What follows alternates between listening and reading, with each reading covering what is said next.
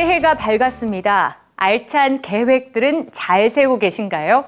당장 오늘 이룰 수 있는 생활형 소망부터 오랜 시간 묵묵히 노력해야 되는 꿈까지 다양한 계획들 가지고 계실 텐데요. 오늘 꿈꾸는 책방에서는 다른 사람들의 소망 목록을 들여다봅니다. 선민지 문화캐스터입니다. 35세 무직 남자의 소망은 과속 카메라 앞에서 가속 페달 밟기. 학생회장 오빠와 콘서트 가기를 꿈꾸는 16세 여고생. 그리고 어릴 적 친구들과 얘기를 나누고픈 84세 여환자.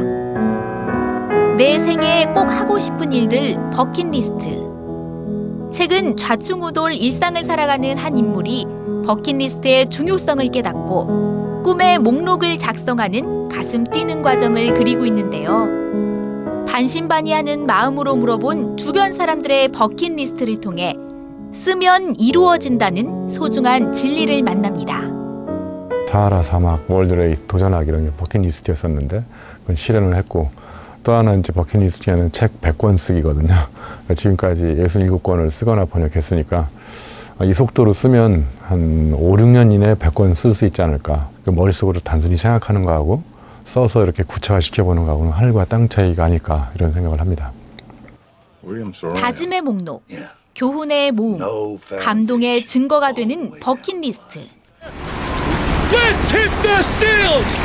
중요한 것은 소망의 내용이 아니라 바로 버킷리스트가 있는가 없는가입니다.